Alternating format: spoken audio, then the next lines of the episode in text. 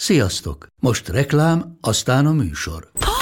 Hú, de szép szőnyeg. Új. Igen, tegnap vettem a Diégóban. Ó, és ez a függöny, de szép. Diégó! És hamarosan lesz új laminált padló a hálóban. Rátszakott a bank. Csak regisztráltam Diégó digitális klubkártyát vásárlás előtt. Csináljunk neked is egyet? Csak egy perc és kész. Regisztrálj te is áruházainkban, vagy a diego.hu oldalon, és azonnal megkapod digitális klubkártyádat, melyel akár 30% kedvezménnyel vásárolhatsz padlóburkolati és lakástextil termékeket. Diego.hu Már meg is kaptam e-mailben. Ez reklám volt, jó volt.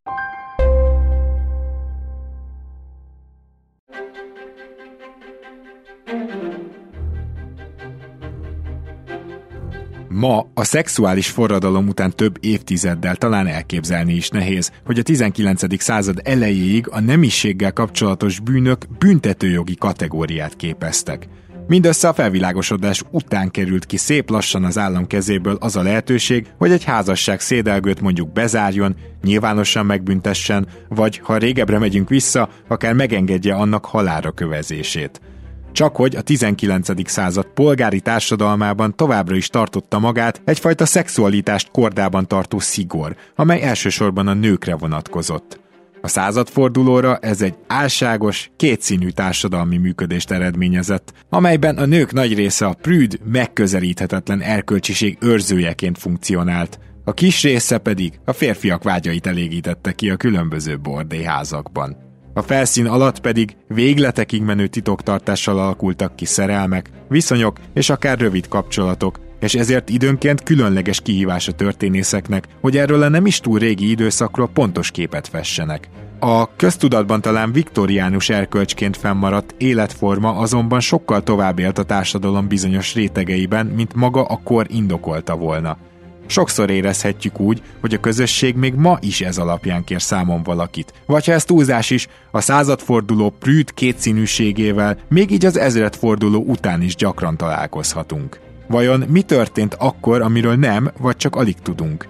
Milyen sztorikon háborodott fel a világ? És vajon napjainkra a szexuális forradalom már teljesen végbe ment?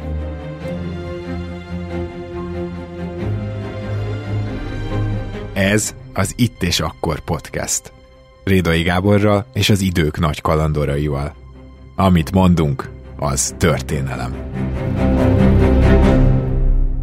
Sok szeretettel köszöntünk itt az Itt és Akkor podcastben mindenkit. Köszönjük szépen a visszajelzéseket az előző adásokra, ugye Facebookon, Instagramon megtaláltok minket, úgyhogy ott mindenképpen kövessetek is be. Századfordulós társadalmi intrikák, szerelmek és sztorik, ez lesz ma. Elsősorban azokra a dolgokra lennék kíváncsi, hogy vajon miként alakult, vagy, vagy miért alakult ki ez a bizonyos kétszínűség, mert ugye itt az intróban is talán kedves hallgatók, akiket még egyszer sok szeretettel köszöntök, hallhattátok, hogy bizony az állami kézből ezek a büntetések kikerültek, de utána valahogy még ez a szélesebben vett középréteg, ez bizony önmagától is betartotta a szigorú erkölcsi szabályokat, amivel előre megjegyzem, hogy önmagában nekem nincsen bajom, egyszerűen csak nagyon furcsa furcsa volt, és egy adat rögtön itt az adás elejére, hogy 1880-ban Londonban a nők 3%-a bordéházakba dolgozott, ami sokkal durvább arány, mint a mai világunkban. Szóval volt ebben egy, egy hihetetlen kétszínűség, és ez az egyik, ami érdekel, de a másik az, ami nagyon érdekel, hogy, hogy ma is találkozhatunk még szinte ugyanennek a, az erkölcsnek a kétszínűségével, vagy ugyanennek a életformának a kétszínűségével, és bizony ezt is majd átbeszéljük. Egy olyan valakivel, akiről, kedves hallgatók, ti már hallottatok az előző adások végén, amikor elmondom, hogy kik azok, akik szerkesztik ezt a podcastet, mert az egyik az én nagy segítségem, és tulajdonképpen podcastársam, és már előre mondhatjuk, hogy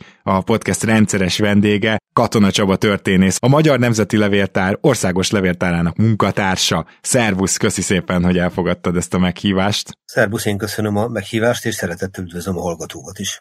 Amit mindenképpen el kell mondanunk szerintem erről az időszakról, a századfordulóról, és onnan te hoztál is két sztorit, amit majd a mai adásban megkérlek, hogy mesélj el. Az egyrészt ez talán ez az adat sokat mondott, amit az előbb itt belengedtem, hogy gyakorlatilag, hogyha nő voltál, akkor a polgári társadalomban egyfajta ilyen, ilyen erkölcs csősz lettél, mert mint hogyha neked is kellett volna vigyázni a felnövendő generációk erkölcseire, miközben, hogyha férfi vagy, akkor a te szexuális vágyad az sokkal természetesebb, és te ki is élheted mindezt. Persze biztos, hogy rengeteg lázadó volt, de mennyi elfolytással járhatott ez ebben a társadalomban, és egyáltalán szerinted miért alakult ki ez az önkéntes szigor, ami mégis is nem kellett volna, vagy nem lett volna kötelező? Hát egy ponton túl kétségkívül nem volt kötelező, de azért ne felejtsük el, hogy polgári időszaknak, úgy tetszik a 19.-20. századnak, amikor a rendi társadalomból lassan, de biztosan kialakul a polgári társadalom, na hát ebben az időszakban azért vannak hagyományok, és ezek a hagyományok pedig a koraközépkortól a kereszténységhez nyúlnak vissza. Például, ha mai Magyarországot nézzük, alig ha lehet azt mondani, hogy ez egy keresztény ország, már olyan értelemben nem, hogy a tényleges hívők száma valószínűleg a töredéke azoknak,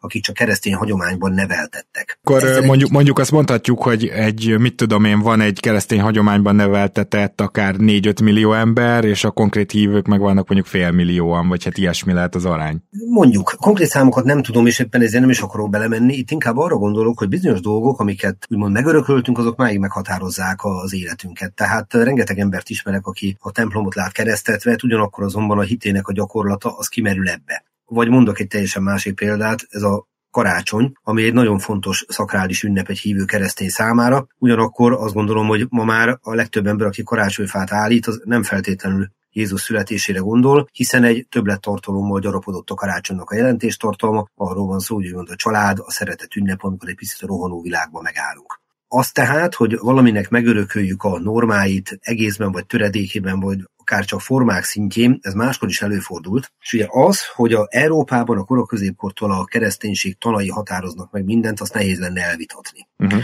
És természetesen ez a korábbi évszázadokban, tehát mielőtt létrejött volna a modern állam, ami a felvilágosodáshoz köthető, tehát a 18. századhoz, azért azt ne felejtsük el, hogy az egyház akár még meg is büntethette azt, aki formálisan megsértette a erkölcsöket, vagy a gyakorlatban megsértette az erkölcsöket. Tehát ilyen dolgokra gondolok, hogy például a szégyenpadra állítás, szégyenkőre ültetés, nyilvános megnevezés az erkölcsteleneknek. Tehát hosszan lehetne sorolni. És ja, hát, bocs, bocs, csak hogy egy kicsit vizualizáljuk, tehát ez a szégyenpad, ez, ez teljesen konkrét, tehát ki kellett ülnie Igen. mondjuk egy napkellős közepén valakinek egy olyan padra, ahol mindenki tudta, hogy mérül. Így, de gondoljunk a ennél durván verzióira is, az persze nem az egyház alkalmazta, de a koloda.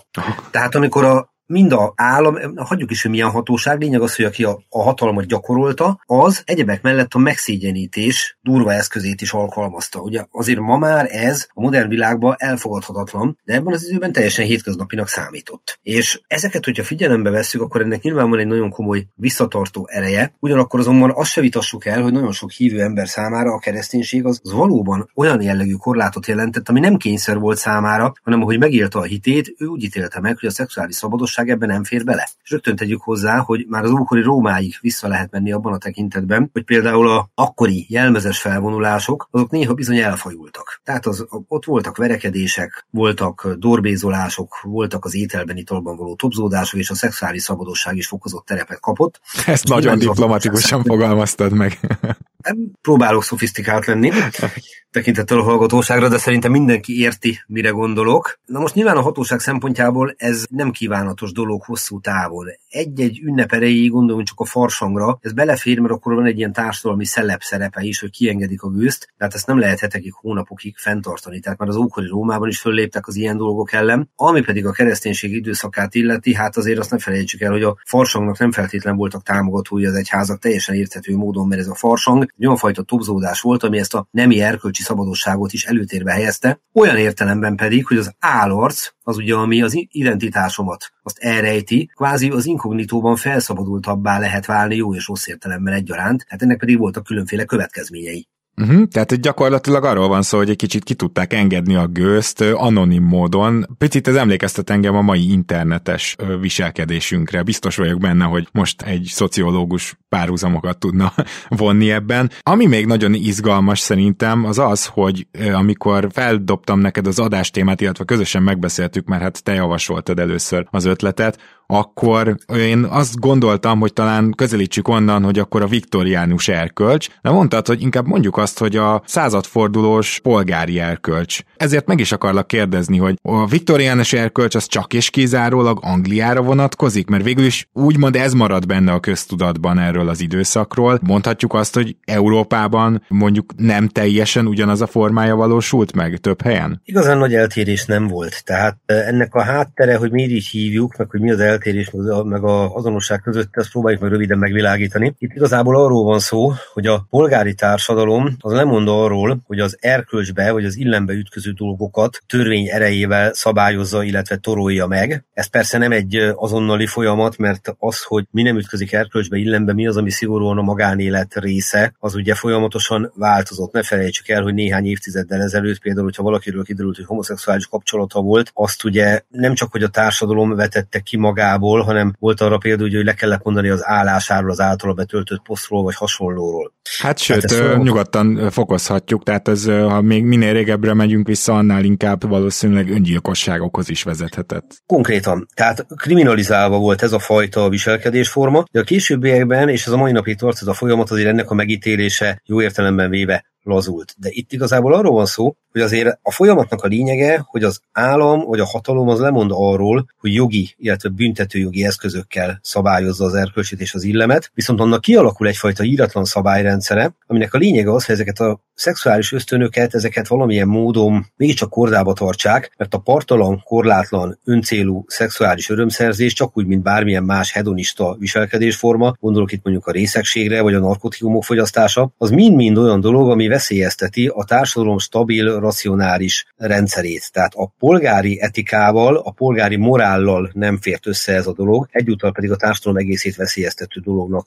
tartották. Párhuzamot vonhatunk azzal, hogy miért nem vezetünk részegen. Nyilván e... értem, hogy ott a közvetlen életveszély is felmerül, ettől függetlenül ugyanarról a logikáról van szó. Abszolút, illetve nyugodtan gondoljunk a Tanú című filmnek a csodálatos mondatainak egyikére, amikor ugye Gogolák elvtársnő bejön a rövid szoknyájába, és elhangzik ugye, hogy hagyjuk meg a hanyatló kapitalizmus mákonyának a szexualitást. Oh, hát, hogy, igen. És ugye egy teljesen más jellegű prüdéria, a kommunista állampár prüdériája, de nem véletlenül volt egy olyan mondás, hogy a szovjet embernek nincs szexuális élete, neki csak gyerekei vannak. Tehát, hogy, hogy, hogy az nincs. Miért pont Viktóriáról neveztük el? Azért, mert rendkívül hosszú ideig uralkodott. Tehát 1837 és 1901 között gondoljunk bele, hogy micsoda elképesztő idő telt el, és így alakult ki a viktóriánus kor elnevezés, de hát nálunk is használjuk például azt, hogy a Ferenc Józsefi kor, ugye?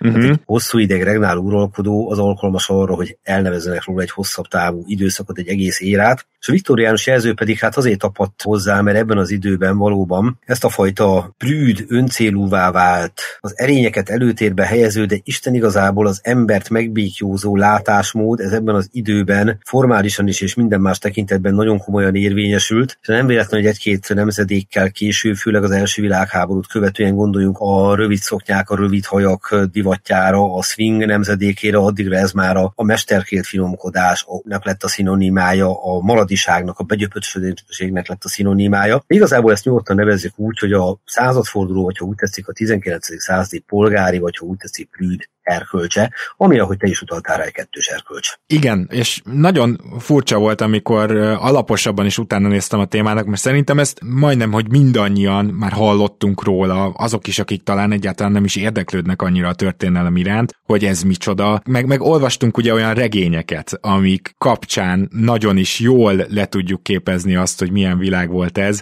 Azt gondolom, hogy az összes olyan lányregény például, ahol ugye vagy zárdába, vagy, vagy valamilyen különböző tanítókkal nőtt fel a hölgy, és akkor itt most fel tudjuk sorolni a világirodalom klasszikusaiból is kapásból hármat. Ott egyből láthatjuk azt, hogy itt bizony például már a közbeszéd és az egymás közötti interakciók során is egyből nagyon fontos, hogy nehogy véletlenül megemlítsünk bármilyen szexualitáshoz kötődő dolgot, és én olyat is olvastam, hogy akár még a boka szó is ide tartozhatott, hiszen tudjuk jól, hogy mondjuk a századforduló előtt a boka felfedése az már ugye egy szexuális töltetű dolog volt. Tehát, hogy nem, hogy testészeket nem lehetett emlegetni, nem, hogy magára a szexuális aktusra nem lehetett utalni, hanem kínosan kellett kerülni mindent, és ugye magához a viktoriánus korhoz tartoznak ezek a hihetetlenül durva abroncsos szoknyák is, amik gyakorlatilag, mintha azt mondanák, hogy a nő deréktól lefele nem létezik. Sőt, én olyat is olvastam, és erősíts meg vagy cáfolj, hogy konkrétan azzal ijeszgették a nőket, hogyha ők a szexualitást nem csak a gyermeknemzésre használják, hanem esetleg örömforrásként is, na az rákot okoz, minden bajuk lesz tőle,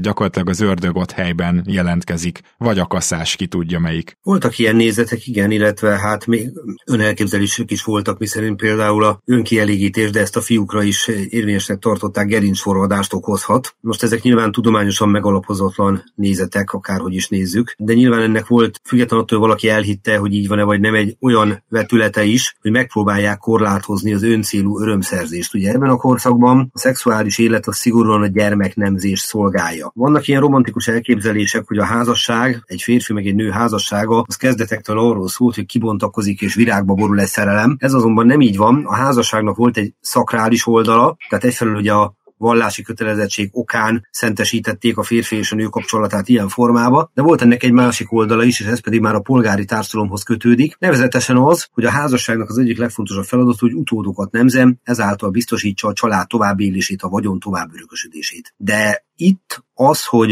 lángoló szerelem bontakoznak ki akár egyik fél, akár másik fél részéről, ez korán sem volt elvárás, tehát nem született meg a házasság intézménye úgy abban a formában, hogy itt a szerelem ennek a bázisa, ez a későbbiekben kötődött hozzá. Ebből viszont az is következett, hogy a nemi gyönyörszerzés, a szexuális öröm az szintén nem kaphatott ebben főszerepet, egész egyszerűen azért, mert ennek a célja egy dolog volt, utódok nemzése szépen, tisztességesen korrektül. És ezt ráadásul bizonyos társadalmi rétegek ellenőrizték is. Tehát olyat is olvastam, hogy voltak olyan hölgyek, akik ugye ebbe a szellembe felnőttek mondjuk egy adott városban, és szinte szerte Európáról beszélhetünk, majd ők lettek a helyi plegyka központok, akik mindenkiről tudtak mindent, és ugye ők feleltek is egy kicsit azért, hogy aki elhajlik, vagy aki mondjuk szabadosabban éli az életét, arról mindenki tudjon, és ha már nem is volt szégyenpad, de azért a közbeszéd szégyenpadja még megmaradt, és, és akkor gyakorlatilag őt kiközösítették. Igen, tehát azt ne felejtsük el, hogy a közvélemény elítélő magatartása az, az igazából a mai nap is súlyos megbélyegzést jelent. Nyilván ma már nem azzal bélyegeznek valakit egy normális polgári társadalomban, hogy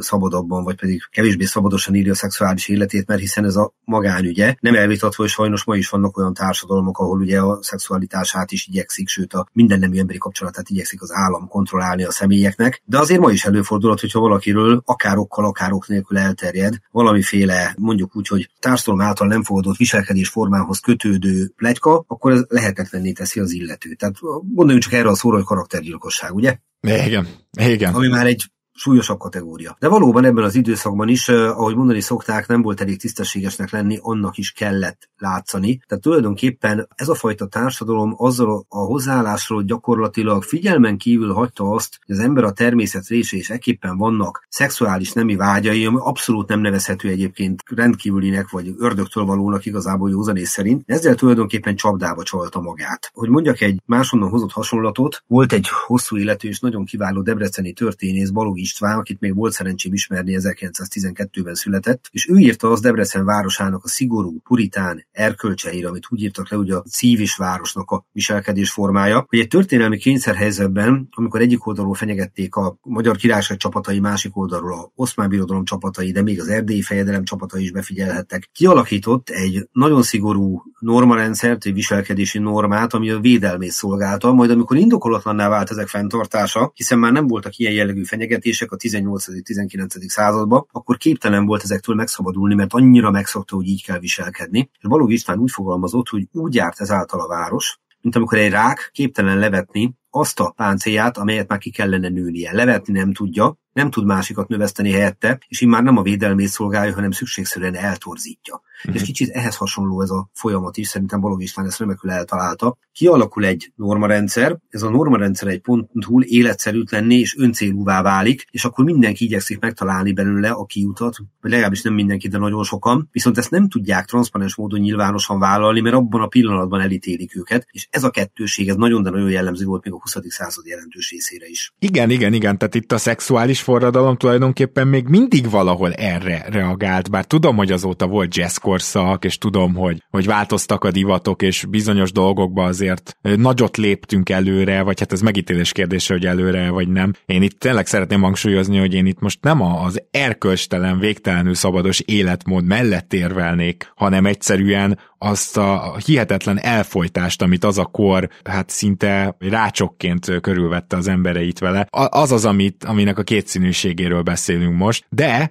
ettől függetlenül maga a szexuális forradalmat 70-es, 80-as évekre tehetjük, hogy azért abban gondolom egyetértesz, hogy az még mindig egy kicsit erre reagált, és még mindig ennek a nyomait próbálta felszámolni. Teljes mértékig, illetve a kettős mércével a mai napig lehet találkozni. Tehát most mondok egy nagyon egyszerű példát, ha egy társaságban egy férfiről tudják, hogy volt, mit tudom én, egy év alatt négy szexuális partnere, akkor többnyire elismerő csettintések kísérik ezt a idézőjel teljesítményt, yep. mert hogy micsoda férfi, egy igazi hipermácsó. Ugyanakkor, ha egy hölgyről derül ki ugyanez, akkor különféle jelzőkkel fogják ellátni, és én azokat most nem idézném. Uh-huh. Tehát, hogy egy egészen frivol példát hozzak erre, talán jól emlékszem az amerikai pitében hangzott el, hogyha valakit megkérdeznek, hogy hány partnere volt, akkor a férfiak esetében el kell osztani hárommal a választ, a két megadott számot, a hölgyek esetében pedig meg kell szorozni hárommal.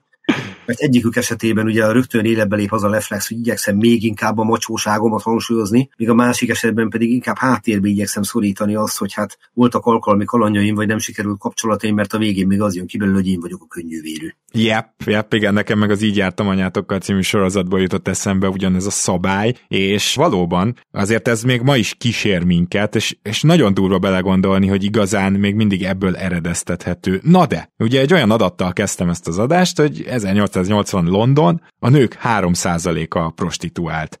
Lehet, hogy nem ez a legmegfelelőbb kifejezés egyébként, mert gondolom ott a bordélyházaknak voltak különböző szintjei, és ha jól sejtem, akkor ott is, mint ahogy ma is megvannak az escort, és ma is megvannak a kevésbé magasztos nevű hölgyek, valószínűleg akkor is volt felsőbb szint, és valószínűleg akkor is volt alsóbb, sőt, például Budapesten a századforduló környékén, ha jól tudom, akkor bordélyházanként ezt lehetett tudni, hogy melyik réteg hova jár. Összességében azt mondhatjuk, hogy azért ez az iparág ennek köszönhetően virult ennyire, és talán akkor az a 3% amit mondtam, abban teljesen biztos vagyok, hogy, hogy a mai társadalomban meg se közelítjük ezt a 3%-ot. Ez valahogy egy kicsit ilyen kényszeresen is alakult ki, nem?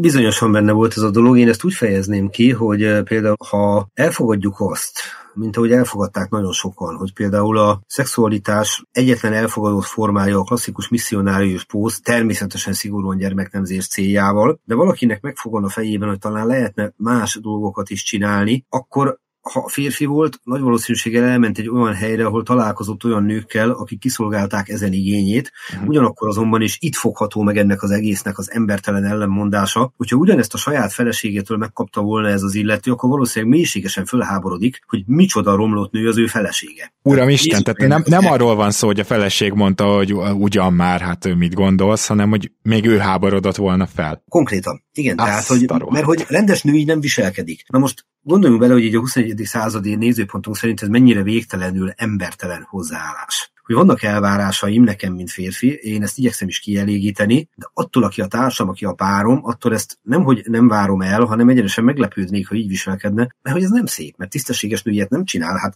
ha én ezt a nőt elvettem, akkor hát ilyet ne csináljon már. Szóval ez valami egészen döbbenetesen ellenmondásokkal terhelt dolog, és nem véletlenül mondom, hogy ezt nem lehetett hosszú távon fenntartani, mert még a érző és gondolkodó férfiak számára is egész egyszerűen ez hosszú távon elviselhetetlen volt, hát hölgyekről nem beszélve. Hát igen, azt nem is tudnám most a helyükbe képzelni magam. Azért itt látszik, hogy a feminizmus és az emancipáció első hullámainak micsoda hihetetlen, ma már legalábbis ma, mai szemmel már hihetetlen akadályokat kellett az elején áttörni, és hogy milyen elképesztően fontos, hogy ezeket áttörték. Szóval azért itt bőven volt feladat, de hát nyilván erről egy teljesen másik adás szól majd.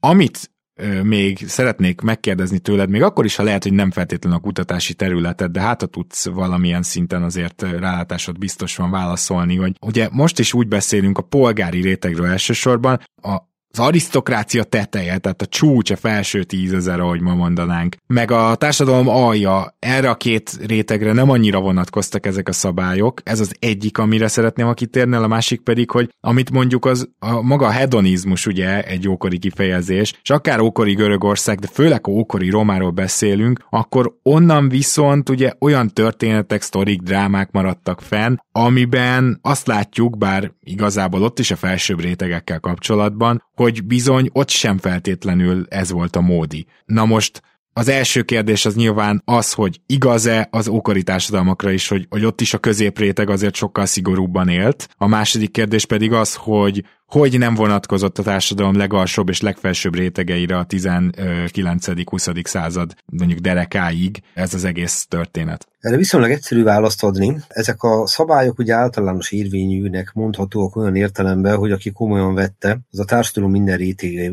esetében érvényesíteni akarta. De ahhoz, hogy ezek a normák érvényesüljenek, ahhoz kellett egy olyan közeg, amelyik erre nyitott, amelyik erre befogadó, és amelyik kontrollálja a többieket. Na most az alsó rétegeket tekintve legyen az a 19. századi városi szegénység, vagy legyen az az ókori külvárosoknak a lakossága, legyen az az ókori Rómáé, vagy akár Korintoszé Görögországból, ez most ebből a szempontból teljesen mindegy. Őket azért az a középréteg egyrészt lenézte, megvetette, nem kereste velük a közösséget, hmm. ők egy nagyon más közeg voltak. A Szegfű Gyula a 20. századi zseniális magyar történet történésze fogalmazott úgy a magyar társadalom kapcsán, hogy a társadalom különböző rétegei elkülönített zsombékokon ülnek. Ugye a zsombéknak a lényege, hogy a mocsárból kiemelkedik egy ilyen kis száraz alakulat, és akkor az egyiken ül a főnemes, a másikon a köznemes, a harmadikon a városi polgár, a negyediken a jobbágy. Ott a mélyben van egy összefüggés köztük, látják egymást, talán még kommunikálni is tudnak, de azért el vannak különülve egymástól. Ez visszamenőleg is igaz. És az, hogy igazából mi történt a külvárosokban, ahol a polgári rétegekhez, vagy a középrétegekhez mértem,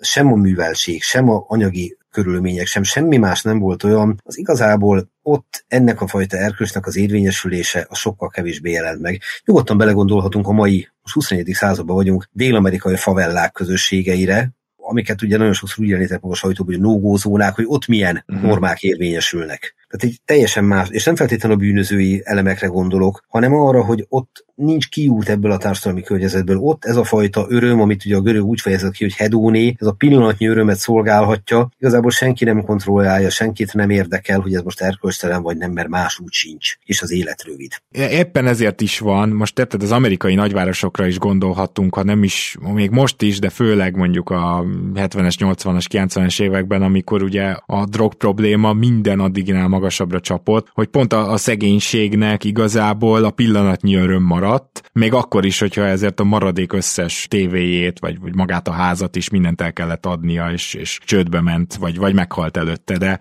de ez tényleg ez egy súlyos társadalmi probléma volt, és egyértelműen a szegény rétegeknél. Így van. Tehát ha nincs kitörési pont, nincs valós, reális lehetőség arra, hogy legalább egy pici esélyt lássak, hogy fel tudok emelkedni tanulással, türelemmel, bármivel, igazából nem marad más. A másik, ezt nem véletlenül említettem, ez az élet rövidsége. Egészen a 19. század második feléig, amíg a modern orvostudománynak köszönhetően meg nem tudtunk előzni betegségeket, fertőzéseket, nagyon-nagyon törékeny volt az emberi élet. Öt gyerekből négy nem érte meg az ötödik életévét. 20-30 éves emberek az ismerősök közül hetente, havonta haltak meg. Elképesztően közeli élmény volt a halál mindennapossága a régi emberek számára, tehát nem nagyon volt az benne, hogy 5 meg 10 meg 20 éves terveket szövegessek, főleg akkor, ha a társadalom alsóbb rétegébe tartozom, ahol a higiéniai, egészségügyi körülmények, a társadalmi jelek érvényesítése, ez mind-mind nagyon minimális szinten mozgott. Aha. Ez tehát az egyik oldal. Ez egy azért is kegyetlen, bocsánat, erről lehet, hogy megint csak egy külön adást csinálunk majd valamikor, mert ettől függetlenül volt, aki véletlenül 90 évig él, tehát ott igazán igazából a szélsőségessége az életkoroknak se semmi. Ugyanúgy képes volt egy ember sokáig élni, gondolom, ha szerencséje volt, és nem kapott el fertőzéseket, stb. stb. Az átlag életkor mégis jóval alacsonyabb volt. Hogy mondjam, de a lehetőség mindig benne volt, de csak gondoljunk abba bele, hogy nem értem meg az 50. életévét, most csak emlékezetből mondom, a magyar történelem több olyan jeles személyisége, mint Hunyadi János, Hunyadi Mátyás, Betlen Gábor, Bocska István, tehát egy 40 valahány évesen, ha valaki ma meghal, akkor, akkor a fejünkhöz kapunk, hogy úristen, mi történt, ugye? Ja. Ebben az időben ez nem így volt. Tehát ez teljesen hétköznapinak számított. Na most a másik réteg, amit említettél, az arisztokrácia, legyen az a rangbéli arisztokrácia, vagy akár a pénzbeli arisztokrácia, nekik meg azért volt nagyobb a mozgásterük, és azért hagyhatták figyelmen kívül ezeket a társadalmi normákat, mert hogy ők az elit voltak. És az elit az igazából bármikor többet megtehetett, mint az, akik kevésbé tartott hozzá akár a társadalmi, akár a pénz elithez. Tehát a szabadosságot környebben érvényesülhetett, egész egyszerűen azért, mert én ezt is megtehetem. Nem feltétlenül akarták ők ezt transzparens módon csinálni, de ha előtérbe került, akkor sem járt olyan következménnyel, mint mondjuk egy polgár esetében. Tehát védelmet jelent a társadalmi, illetve a vagyoni rang. Ez nem példátlan a történelemben, volt ilyen az ókorban is. Ez nem értően említettem, hogy már az ókorban is igyekeztek a különféle ilyen elfajult, szélsőséges, szexuális szabadossággal járó utcai ünnepek ellen fellépni. Ugyanakkor meg pontosan tudjuk, hogy hát azért voltak nagy ókori mulatozások. Tehát ez a kettő, hogy megpróbáljuk a társadalmi kereteket úgymond kialakítani és rákényszeríteni a nagy többséget arra, hogy ennek megfelelően élje az életét, ez együtt járt azzal, hogy mindig volt arra példa, hogy valaki vagy valakik felütötték a fejüket, és azt mondták, hogy már pedig engem ez hidegen hagy, és én ettől függetlenül úgy élem az életem, ahogy akar. Igen, és egyrészt, amit nyilván nem tudhatunk, az, hogy most pontosan mi történt a hálószobákban, bár ugye erről is mondtál érdekességeket, amikor azt mondtad, hogy a saját feleségétől hát sértőnek, tiszteletlennek tartotta volna az úriember, hogyha esetleg misszionárius pozon kívül bármi mást kipróbálnak például a kokáért. Most pedig egy minimális szünet, és már is visszajövünk. Na de ráadásul, hogyha főleg itt a rövid élettel kapcsolatban jutott eszembe, hogy ezek az elfolytott vágyak, meg elfolytott szükségletek, hogy ezek azért nyilván valahol felszínre kellett, hogy törjenek, de talán nem ismertek róla beszélni, nem ismertek róla írni, és így megkérdezném, hogy történészként mekkora kihívás ezt feltérképezni, mert tényleg, ahogy az introba is mondtam, nem volt régen, de közben meg nagyon nehéz lehet olyan anyagokat találni, amiben erről írnak, hiszen egy teljes totális tabu volt. A mai társadalmi tabujainkhoz képest ez tabu a harmadikon körülbelül. Nehezebb, de nem lehetetlen. Ha vannak normák, akkor vannak norma követők, ők vannak általában a legtöbben már csak a társadalmi elvárások miatt is, de vannak norma szegők is. Most a norma szegésnek az a sajátossága, hogyha valaki mégiscsak semmibe veszi ezeket a társadalmi tabukat, akkor arról azért születnek feljegyzések. Egyszerű példa, azt szokták mondani, hogy ha valaki kizárólag az újsághírek alapján közelíti meg, hogy a könyvelők mivel foglalkoznak, akkor arra a döntésre fog jutni, hogy minden könyvelő sikkasztott, mert az újsághírbe csak az kerül be, ha a könyvelő sikkasztott, vagy lopott. Igen. Azt, hogy a könyvelő 99,99%-a tisztességesen végzi a munkáját, ez nem újsághír. Azt nem írjuk meg, mert kell megírni, hát az természetes. Most ebből viszont az is következik, hogy sokszor ezek a normaszegő dolgok éppen azért maradtak ránk valamilyen formában, mert például ami kriminalizálták ezt a viselkedés formát, addig jegyzőkönyvek születtek erről. Tehát például a 18. század az itt Magyarországon is tele van olyan hatósági iratokkal, amik arról szólnak, hogy bizony a városban állomásozó katonákkal, a helyi polgárok leányai, horribile dictu asszonyai, úgymond hát alkoholos befolyásoltság alatt közösködtek. Néha bizony előfordult az is, hogy egy hölgy és több katona, a hölgy csak arra emlékezett, hogy melyik ezredből származott az egyébként magas szőke ifjú, akivel ő szorosra fűzte a testi kapcsolatát. Szóval ilyen dolgok tucatszám maradtak ránk, és sajnálatos módon tucatszám maradtak ránk az olyan feljegyzések is, amik arról szólnak, hogy nem erőszakot követnek el egy hölgy rovására, és itt megint előkerül ez a fajta kettős prüdéria. Ugye a szégyen egy óriási visszatartó erő, ne feledkezzünk el a máig létező áldozat hibáztatásról. Minek ment oda? minek vett fel rövidszoknyát, stb. Igen. Ezek a végtelen etikátlan és a felelősséget az áldozatra áthárító hozzáállás, ez akkor is megnyilvánult ebben, hogy például egy nőt megerőszakoltak, akkor a szégyen iszonyatos visszatartó erő volt. De amennyiben ő mégiscsak jelezte, hogy ez történt vele, viszont nem sikerült tételesen igazolnia, hogy az ő beleegyezése nélkül kerül sor nemi aktusra, akkor még őt büntették meg. Ú, és azért ez is megint egy ilyen következmény, amit máig érzünk, hogy ugye például a családon belül erőszak kérdésében, de mai napig a megerőszakolások kérdésében is elképesztően kevés a feljelentés arányaiban.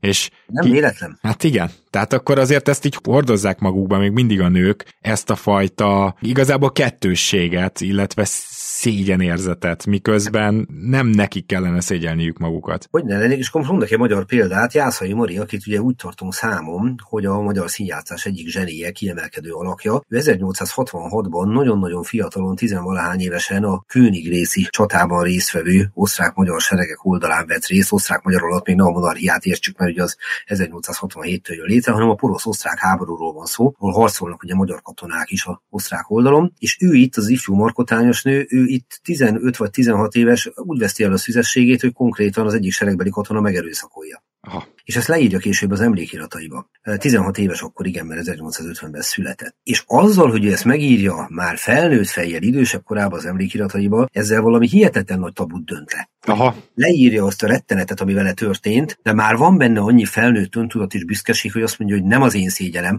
hanem azért, aki ezt csinálta velem. De ugyanakkor benne van ebben a szövegben az is, hogy mégiscsak szégyenként élte meg. És felnőtt fejjel jutott el oda, hogy azt mondja, hogy nem én tehetek róla, nem én. Elképesztő mint ahogy Slakta Etelka története, vagy annak megtalálása is elképesztő lehetett számodra. Hogyha jól tudom, akkor te rátaláltál gyakorlatilag egy olyan hölgynek a naplójára, aki nagyon is csak saját magának, de írt ilyen dolgokról, ha bár talán ha jól emlékszem, vele ennyire durva nem történt meg. Azért maradjunk annyiban, hogy a korszellemmel egyáltalán nem összetartozó az a gondolkodás, amit Slaktaeltek a naplójában te megtaláltál, miután ezt végigolvastad. Mesélni egy kicsit erről? Igen, ez egy elég sajátos dolog. Itt egy kicsit vissza kell mennünk a századforduló idejétől, hiszen a Slakta a, a reformkor idején forgatta a tollat és írta a naplóját. Ez nem olyan meglepő, mert 1821. január 1-én született Temesvárom, és már gyerekkorától előszeretettel rótta a sorokat a naplójába. Ezt igazából addig csinálta, amíg terhes nem lett az első gyermekével, aztán, ha az emlékezetem nem csal, még nyolc gyermeket szült, tehát összesen kilencet. És nyilván ezt tartotta vissza a későbbi naplóírásról. Na most, ami az ő naplóit illeti, leszármazottai a Soproni levéltárban helyezték el ezeket a naplókötegeket, 15 kötet naplóha. Jól emlékszem,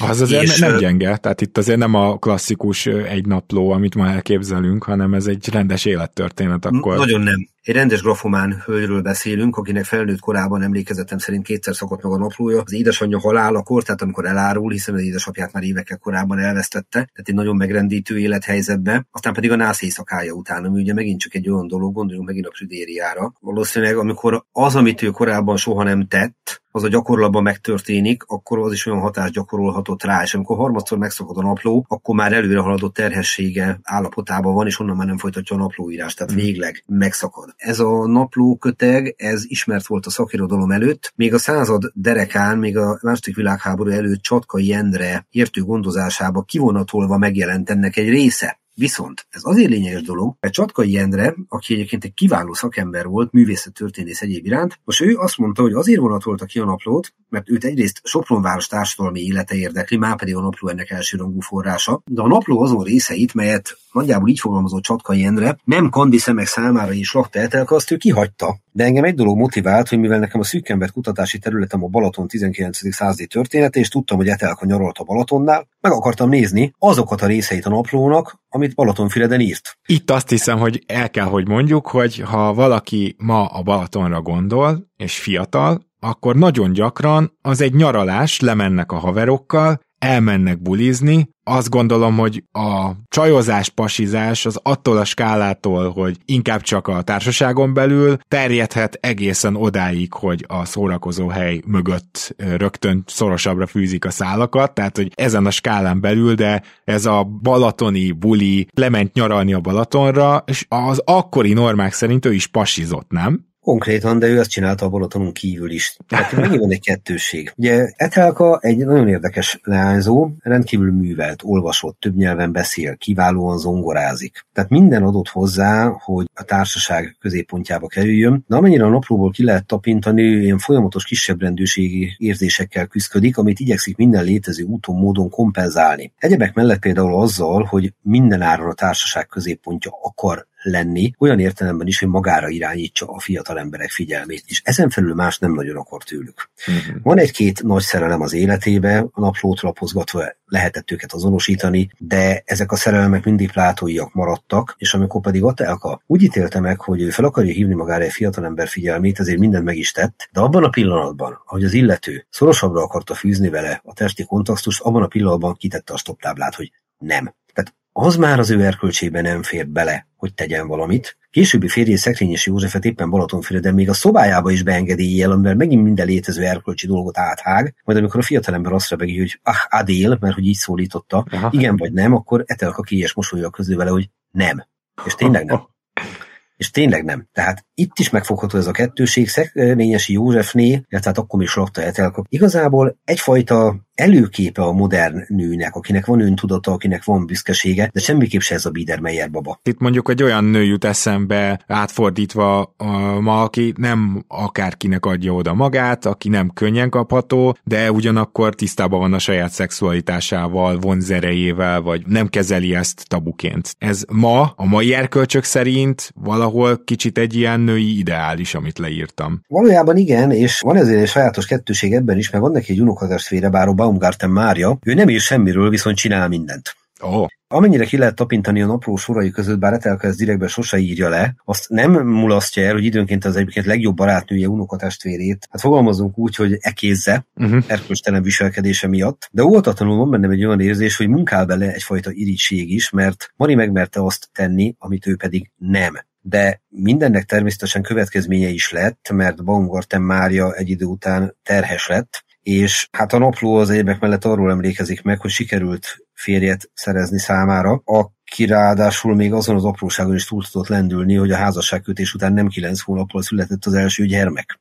Na de pont a szexuális forradalom kapcsán az egyik első, amit mondjuk leszoktak írni, nem csak a történészek, hanem bárki, aki foglalkozik a témával, hogy ugye szinte előfeltétele volt a fogamzásgátlásnak a hatalmas fejlődése, ugye megjelentek a tabletták, azt gondolom, hogy az ószerek is teljesen más védelmet képviseltek, mint régebben. Ezzel kapcsolatban nagyon érdekel engem, hogy mit tudsz esetleg erről a témáról, hogy milyen fogamzásgátlást alkalmaztak, ha egyáltalán alkalmaztak mondjuk a 19. század második második felében, tehát Etelka fiatal korától századfordulóig. Hát természetesen már ebben az időben is voltak különféle óvszerek, jó részt állati eredetűek, és egyébként ha már ez szóba jön, akkor egyébként mellett Veselényi Miklós, akit árvízi hajósként emlegetünk, ő például 1836-ban Balatonfüreden jegyezte föl, hogy a Vénusz veszedelmei ellen védlapokkal óhajtott óvni egészségét, de ez nem sikerült neki, oh.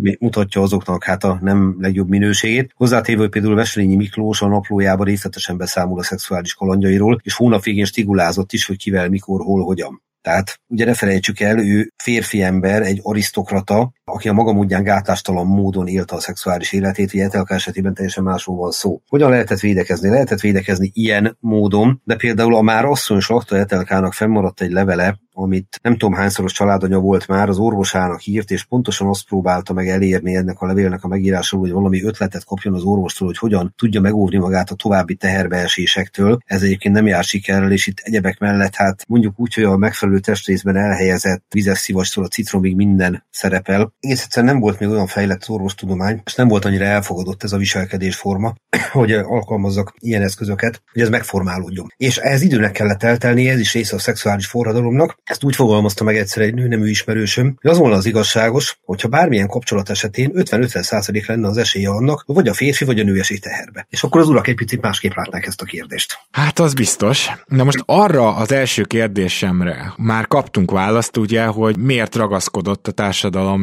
ezekhez a szigorú normákhoz, miután már a büntetések elmaradtak. Erre tökéletes volt a rák és a páncélja. De arra is nagyon-nagyon kíváncsi vagyok, hogy a kettősséget ugye hogy élték meg az emberek, és kik azok, akik esetleg lázadtak ez ellen, mert ha jól tudom, erről is van egy kiváló sztorid, mégpedig egy olyan, ami bejárta akkor az egész világ sajtót, és magyar érintettsége is van. Ez így van, és akkor én ezt a két témát most együtt közelíteném meg. Kezdjük ott, hogy a kettőség. Hát ugye miközben kifelé egyértelműen azt kommunikálunk, a polgár vagyok, hogy erkölcsök, kereszténység, polgári erények, ezeknek a polgároknak egy jelentős része bordéházba járt mi más tartotta volna fönn részben a bordéházakat, részben pedig már a 19. század második felében a különféle zenés mulatókat, meg ehhez hasonló intézményeket, ha nem a közönségnek a tömegigénye. Nyilvánvaló tehát, hogy ezekre szükség volt. Ugyanakkor azonban, hogy valaki nyíltan kiálljon, és ne azt mondja, hogy kérem szépen én ezeket mind elítélem, de azért sutyerákba bizonyos dolgokat csinálok, ehhez azért kellett valami többlet. És az a példa, amit te említettél, az nekem egy nagyon kedves kutatási területem, ez Igó Jancsi és Clara Ward története. Aki esetleg a Rigó Jancsiról most egy süteményre gondol, valóban azt a süteményt vélhetően Rigó Jancsiról nevezték el, ugye? Tehát itt összeér a dolog. Abszolút. Tehát Rigó Jancsi nem egy sütemény volt eredendően, hanem egy cigányprímás.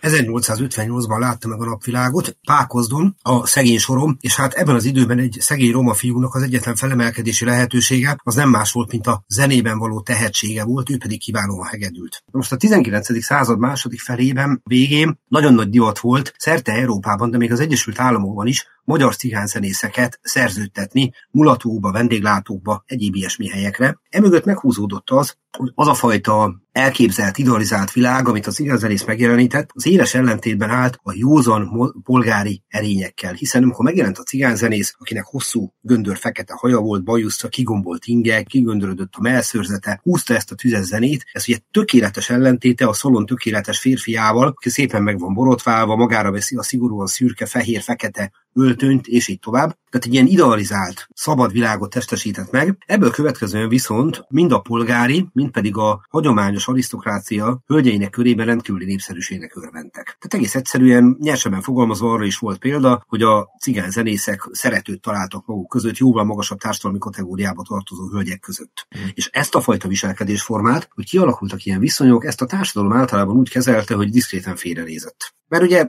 lássuk az Anna Kareninát ilyen tekintetben, de Anna Karenina nem azáltal lett a társadalom szemében erkölcstelen, hogy szeretője lett volna, azért lett erkölcstelen, mert fel akarta bontani a házasságát, hogy a szerelmével új házasságot köthessen. Tehát oh. ez a kettőség itt megint megvan. Igen. Na, mi a helyzet itt? Rigó Jancsi Párizsba zenél, és itt ismeri meg Sime Karaman nevű herceg, egy belga herceg feleségét, Clara Ward nevű hölgyet, aki egyébként egy amerikai, iszonyatosan gazdag vállalkozónak a leánya, szült két gyereket a hercegnek, de úgy igazából nem találja a helyét az európai arisztokrata társadalomba. A saját bevallása szerint egyebek mellett azért nem, mert őt lenézték. Tehát hiába származott elképesztően gazdag családból Amerikából, de az a hagyományos régi arisztokrata családok körében ő mégiscsak egy új gazdagnak számított. Uh-huh. Akár így volt, akár nem így volt. Ezt nehéz megítélni. Megismerkedett Vigó Jancsival 1895-96 körül. Az, hogy kialakult köztük egy szerelmi kapcsolat, ebbe abban a korban semmi rendkívüli nincsen. A botrány nem ezért tört ki. A botrány azért tört ki, mert egész egyszerűen a hölgy elvált a férjétől, és feleségül ment Vigó Jancsihoz. Na, ezzel átütötte a falat.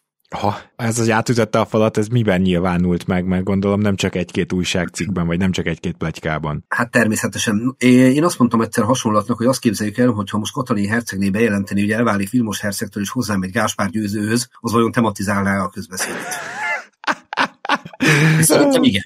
Igen, gyanítom, hogy egy, egy-két évig erről beszélnénk. Csak hogy én hogy miről van szó. És egy sokkal prűdebb társadalomban. Na most a következő a helyzet. Ezek ketten, mármint Jancsi, meg Clara, megérzik azt a marketing erőt, ami az ő botrányukban van, mert erről a balhéról cikkeznek Amerikában, Ausztráliában, Európában, mindenhol, és új módon váltják pénzre ezt a őket övező érdeklődéssel elegyített botrányt, hogy hát különféle helyeken lépnek föl, például a Berlin Wintergartenbe, a Párizsi Moulin Rouge-ba. Ugye ez a klasszikus időszaka ennek a Demimonnak nevezett világnak, amikor ezekből a füstös lebújókba abszintot isznak az emberek, gomolyog a szivarfüst, és nézzük ezeket a ledér táncos nőket. Hát természetesen a színpadon Jancsi hegedült, mert ő ahhoz nagyon-nagyon értett. Klára igazán semmihez nem értett, viszont teljesen átlátszó testhez tapadó hófehér ruhába élő képeket mutatott be, miközben Jancsi hegedült. Ez elég komoly bevételre tettek szert. És amikor megszólaltatták őket, hogy hát hogyan és miként képzelik ezt az egészet, akkor Clara Ward egyebek mellett ilyeneket mondott, hogy kérem szépen, ha egy nő boldogtalan a férje mellett, hagyja el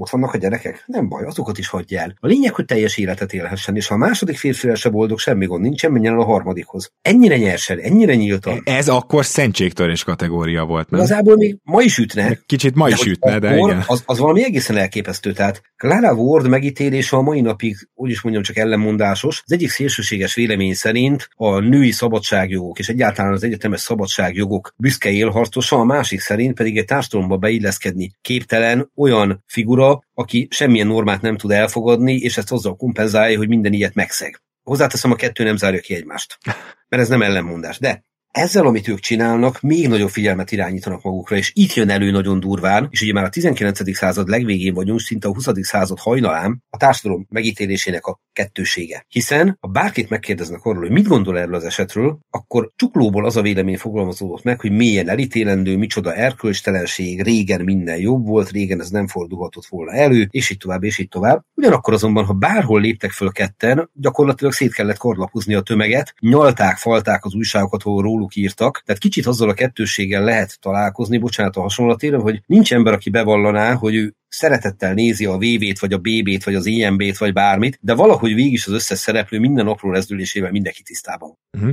Tehát itt a botrány az mindig érdekes, akkor is, hogyha erkölcsileg elítélendő, vagy akkor lehet, hogy még érdekesebb, és ennek nyilván egyébként vannak szociálpszichológiai ö, okai Ugye is. Fenékbene. Tehát azért ö, nyilvánvaló, hogy a, a való világ és társai abból élnek, hogy bárkinek van kire mutogatni, hogy ennyire buta én se vagyok, ennyire züllött, Így. ennyire gáz én se vagyok. Ez a mutogatás, ez jó élmény, és ugye ennek a teljes ellentétje a luxus feleségek, amikor meg arra mutogat az ember, hogy a rohadt gazdagok bármit megtehetnek, és az meg ugye a polgárpukkasztás gyakorlatilag, amikor lefele meg felfele kell utálkoznod, vagy ha nem is utálkoznod, de nevetned rajtuk, vagy azt érezned, hogy például a fölötted állónak is van olyan nyomora, mint neked, vagy hogy az alattad állónál jobb vagy. Ezek az érzések, ezek még mindig százezreket, és nem olyan régen még milliókat ültettek a tévé elé. Pontosan erről van szó. És igazából minden, ami a normától eltér, az az ember számára érdekes, ha másért nem, azért mert borzongva rácsodálkozik. Itt most elsősorban a kriminalisztikára gondolok, nem véletlenül a krimik népszerűsége, nem véletlenül a bulvársajtónak az a teljesen érzéketlen viselkedése, hogy bizonyos bűneseteket abszolút naturalisztikus részletességgel tállal, nem gondolván mondjuk az áldozat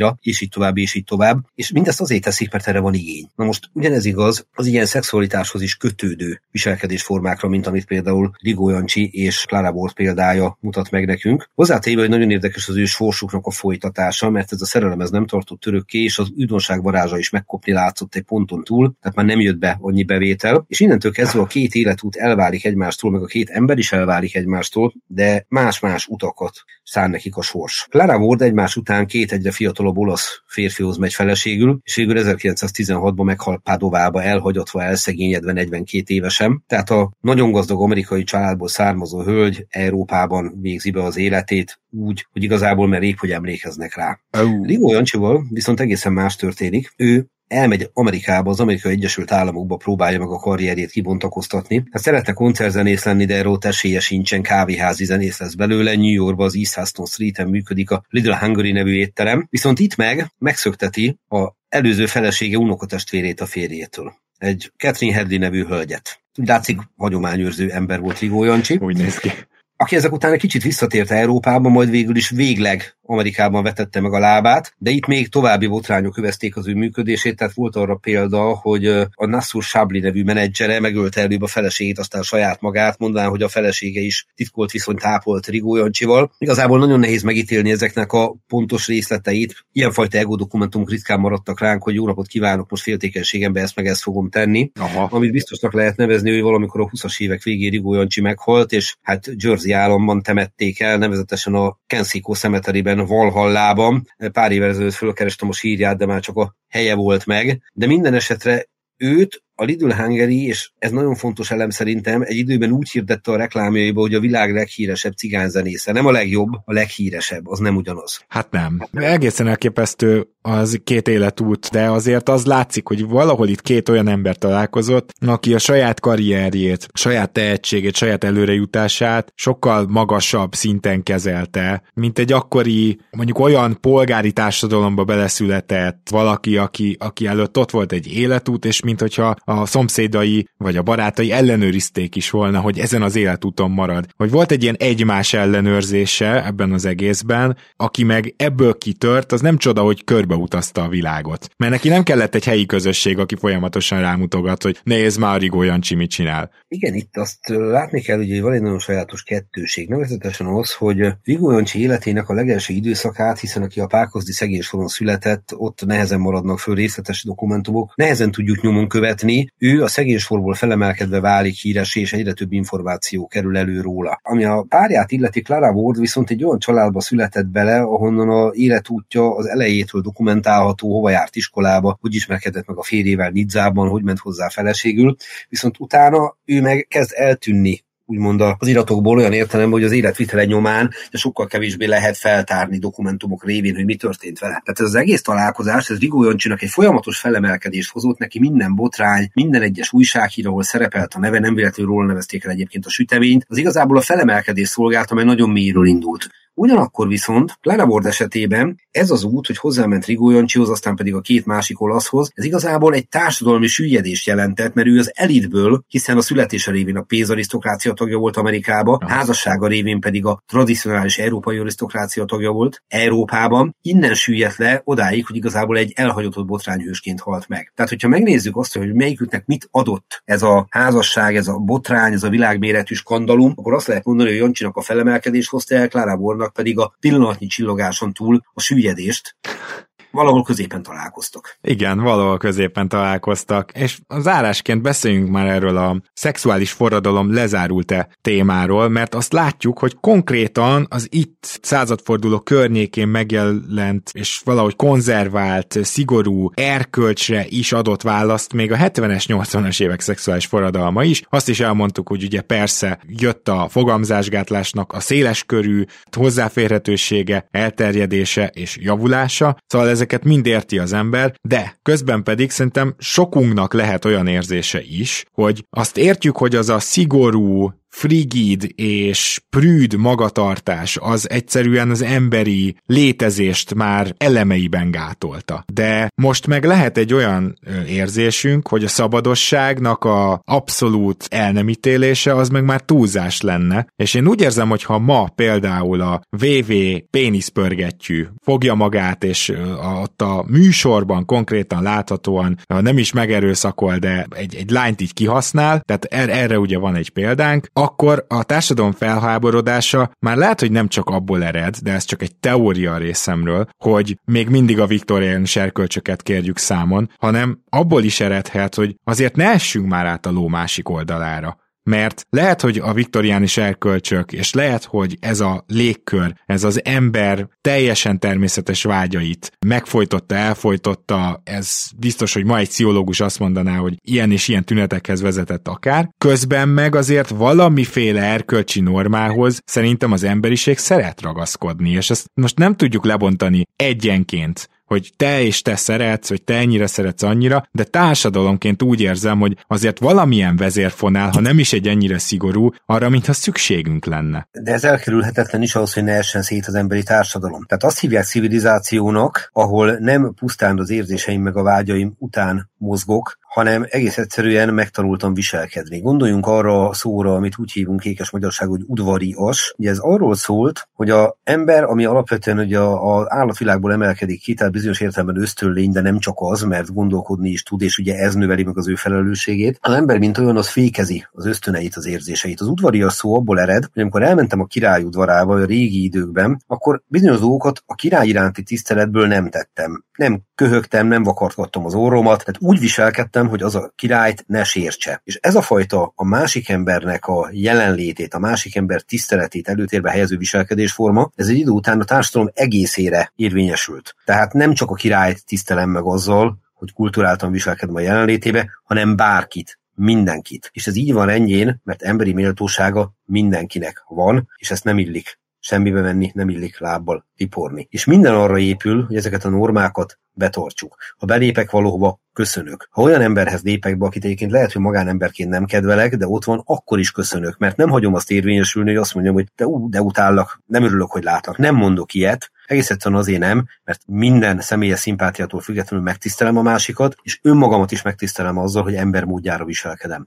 Tehát ha nincsenek meg ezek a normák, nincsenek meg ezek a keretek, ez a társadalmi minimum, akkor az emberi társadalom darabjukra hullik, és nem kéne oda eljutni, ahol a Walking Dead van. Na igen, tehát akkor ez is jól mutatja, hogy igenis szükségünk van, és akkor most erre joggal lehetne azt mondani, hogy de hát most a szexualitás az mindenkinek a magánügye. Értem én, de a magánügyekben is udvariasak vagyunk néha. A két ember közötti kommunikáció nem megy le állati szintre csak azért, mert senki más nem figyel. Szóval csak ezt akarom mondani, hogy bár úgy tűnik, hogy csak a, akkor van szükségünk normákra, belépünk valóva és köszönünk, de valójában szükségünk van normákra bizony a magánéletünkben is, és ugye itt nehéz Hogyan megtalálni, itt nehéz megtalálni azt a, a egyensúlyozunk gyakorlatilag a penge élen, hogy akkor viszont most mi az, amit még a társadalom valamennyire meghatározhat, és mi az, amit nem, és szerintem ez nem direkt meghatározottság, hanem ki alakul egy erkölcsi, egy közös erkölcsi norma végül, és most nem tudom, hogy ez kialakult-e már a szexuális forradalom után, vagy éppen túlleng, vagy még nem jutottunk el a végére, szóval ez egy érdekes kérdés. Talán nem, de én két dolgot mondanék erre. Az egyik, ugye, amit említettem az előbb is, hogy önmagam miatt is megadom a tiszteletet a másiknak. Tehát, ha nem lát senki, és egy másik emberrel kettesben vagyok együtt, akkor is igenis van egy morális, egy tisztelet a másik iránt. Nyilván emberi viszonya válogatja, hogy ebben mi fér bele, mi nem fér bele. A másik dolog viszont, hogy ahogy az előbb is elhangzott, a szexualitás, mint jön, az a magánélet része minden prüdéria nélkül mondom, hogy két embernek a ilyen jellegű egymás felé közeledése, az mit keres mondjuk egy köztévé csatornájában, vagy adásában. Uh-huh. Például. Uh-huh. Tehát akkor követelhetek tiszteletet a magánéletemnek, ha azt én is magánéletként kezelem. Na jó, igen, csak akkor viszont meg afelé megyünk, hogy ne is beszéljünk róla, hogy önmagában ilyen tabu téma legyen, nem? Szóval, hogy e- ez az egyensúlyozás. Nem is az, hogy tabu téma, csak nem feltétlenül kamerák előtt akarom megélni. Igen, tehát ezt, a, ezt fontos szerintem itt elkülöníteni. Hát az emberi bizalom esetében megbeszélhetek én a legsúlyosabb dolgot is azzal, akivel vagyok olyan viszonyba. Uh-huh. Mert miért ne? De nem biztos, hogy kiposztolom a Facebookra. Hát bizony, bizony. És ugye ebben egyébként hatalmas szerepe van, azt gondolom, hogy a pornóiparnak is, amiről ugye rengeteg pszichológus mondja el, hogy az elmagányosodásnak az egyik ilyen mozgatórugója, és hogy igenis rengeteg rossz hatással van, nem csak a bizonyos férfiakra, akik függők, hanem szinte társadalmilag is, de ott Például ugye a szexualitás ábrázolása majd, hogy nem a hétköznapok része lett, és, és ebben egyrészt a pornóiparnak szerintem mindenképpen van szerepe, másrészt pedig ugye nem csak a hollywoodi, hanem egyáltalán a filmipar is egyre jobban nyitott e felé. Csak ugye ott is sajnos hatalmas különbség van valaminek a művészi ábrázolása között, vagy ha valamit azért ábrázolok, hogy ott azt a viszonyt elmélyítsem a, a nézővel, mint hogyha azért ábrázolok, hogy ebben topzódjunk, hogyha ez így érthető. Itt arról van szó, hogy a pornográfia az öncélúan ábrázolja ezeket az aktusokat. Ezzel együtt olvastam olyan elemzést, amelyik azt mondta, hogy volt ennek is pozitív visszacsatolása társadalmi szinten, nevezetesen pedig az, hogy megmutatta azt, hogy bizonyos szexuális viselkedés formák azok nem számítanak devianciának, de felszabadító erővel hatott. Az egy más kérdés, hogy jó néhány film viszont kifejezetten a devianciákat helyezi előtérbe hangsúlyozottan, és akkor itt most nem megyek el az olyan dolgok iránt, ami azt gondolom, hogy minden normális ember számára a gyomorból visszataszító, mint például az erőszak megjelenítése. Igen. És most ebbe tényleg nem akarok belemenni. Viszont ami valóban azt illeti, hogy mondjuk egy művészfilmben előbukkant-e a mesztelenség vagy a szexualitás, ez úgy gondolom, hogy ez pont olyan, mint a káromkodás vagy a trágárbeszéd, hogy amennyiben nem öncélú, persze nagyon nehéz megítélni, hol van ez a határ, akkor annak ott igenis helye van. Abban a másodpercben, amint ennek nincs valami töblete, nem ad semmi mást, akkor viszont kicsit értelmetlenné válik, és innentől kezdve közvetíthet egy hamis normát, mint ahogy bizonyos értelemben a pornó is egy olyan hamis normát közvetít, hogy 5 percen belül bárkivel hibátlan szexuális kapcsolatot tudok létesíteni, hogy mindenkinek úgy kell kinézni, mint az ezekben szereplő hölgyek, meg urak, stb. Tehát igazából valóban egy ilyen, egy ilyen mission impossible, hogyha valaki ezek szerint akarja élni az életét, Aha. hozzáteszem, ez önmagában nem is boly. Igen, igen, igen. Erről a témáról lehet, hogy majd még egyszer lesz szó, de már nagyon a jelenben vagyunk. Még egyetlen egy kérdésem van feléd. Ha már szóba jött a pornó, ha jól tudom, akkor éppen a viktoriánus kor, illetve a 19. század második felében kezdtek el mesztelen képek terjedni, gondolom először csak az arisztokráciánál, de ennek az elődje pont akkor jelent meg, amikor ez a kettősség volt, amiről hát ma végig beszélünk. Hát én úgy fogalmaznék, hogy ebben az időben kezdtek el elterjedni mesztelen, illetve pornográf fotó, de egész egyszerűen azért, mert ebben az időben terjedt el a fénykép. Aha, akkor ebben meg gondolom rajzok voltak. Metszetek, rajzok, tehát az ókortól kezdve, hogyha valaki a pornográf ábrázolású történetébe szeretne elmerülni művészettörténeti érdeklődéstől áthatva, akkor bőséges terepe van erre. Aha, aha. Viszont gondolom, hogy a fotózás elterjedése az egy mennyiségi elterjedést is jelentett, mert azért mégiscsak könnyebb volt egy fotót készíteni, mint rajzolgatni, vagy metszeteket. Hát egy ponton túl igen, sokkal kevesebb energiát igényelt, másfelől meg azért egy, azt gondolom, hogy a e-termékek irány nyitott fogyasztó számára egy fotó mégiscsak izgalmasabb volt, mint egy rajz. Ja. Na hát akkor ezt is elhozta ez az időszak, még akkor is, hogyha igazából a fotózásnak a, a létrejöttével van inkább összefüggésben a dolog, de szerintem nagyon sok mindent megtudtunk arról, hogy ez a prű társadalmi berendezkedés hogyan jöhetett létre, ugye a rákpáncélja, hogy milyen kettősségek voltak benne, gondoljunk csak a két történetre, amit ma hallottunk, és arra is reflektáltunk, hogy a szexuális forradalom még igenis erre reagált, és talán még végbe sem ment teljesen, vagy nem egészen tudjuk, hogy most, most túllenge vagy pedig valamilyen irányba tartunk. Hadd mondjak erre egy példát. Ma, ha azt látjuk, hogy egy férfi magazin címlapján hiányos öltözéből, hogy messzelenül egy nő látható, akkor ezt általában úgy ítéljük ma meg már, hogy húsvásár, a női testnek a tárgyasítása, és van is ebbe valami. Így van. Hiszen termékét tesszük. Ugyanakkor, ha megjelent az első Playboy, ahol ugye hasonló jellegű fotók jelentek meg. Valami teljesen más üzenete volt annak, hogy merészen a kamerában néző hölgyek a bájaikat nyilvánosan közszemlére tették, mert ebben volt egy ilyen fricska a férfi társadalomnak, hogy megmutatom neked, hogy azt csinálok, amit akarok. Hogy szabad ember vagyok. Hogy gondolj rólam, amit akarsz, de itt vagyok, nem vagyok rosszabb, mint te. Igen, mert itt nagyon más már az előjel. A között a két dolog között, amit Bizony, mondtál. bizony. Tehát itt majdnem, hogy teljesen a reciproka. Az elsőnél Bizony, bizony. még, még bátornő, a másodiknál pedig már ugye egy termékké lealacsonyított Így, így. Nő. Hát ez az, amivel szerintem most jelenleg igenis legalábbis a nyugati társadalom biztosan küzd. Mondjuk az iszlám társadalom kevésbé, ahol ugye a nők most is eltakarják magukat, de közben meg háremek vannak. Az lehet, hogy jobban emlékeztet valahol a 19. századi polgári társadalomnak a viszonyaira. Hát nem kevéssel, hogy finoman fogalmazunk, mert ha az ember választásra kényszerül, hogy olyan világban akar-e élni, ahol nem biztos, hogy jó ötlet, hogy a nők mesztelenül mutogassák magukat címlapon, de ezt megtehetik, Hm? vagy pedig minden gondolatukat, minden részét az életüknek a ruházkodástól kezdve a társadalmi érintkezésig szigorúan szabályozzák, büntetik, megtorolják, nem kérdés, hogy melyiket választanám. Számomra sem kérdés. Ilyen a szabadság. Katona Csaba, nagyon szépen köszönöm, hogy ma velem tartottál, és remélem, hogy még ebben a podcastben majd többször hallhatunk rólad. Biztos vagyok benne, hogy a Balatonra is kalandozunk majd még, és még egyszer köszi, hogy elfogadtad a meghívást. Én köszönöm, hogy itt lehettem, folytatásra pedig örömmel állok készen. Minden jót kívánok a kedves hallgatóknak is. Most pedig búcsúzunk, hiszen ez a podcast a mai adás legalábbis a végéhez ért, de hát jövünk a következő adással hamarosan. Kedves hallgatók, jelezzetek nekünk Facebookon, akár ezzel a témával kapcsolatban, akár nyugodtan téma ötleteket is írhattok, és ezzel a lendülettel akkor tehát még egyszer Katona Csaba és Rédai Gábor búcsúzik, valamint a kreatív producer Román Balázs és a producer Hampuk Rihárd. Ez volt az Itt és Akkor podcast harmadik adása, amit most mondtunk, az már történelem.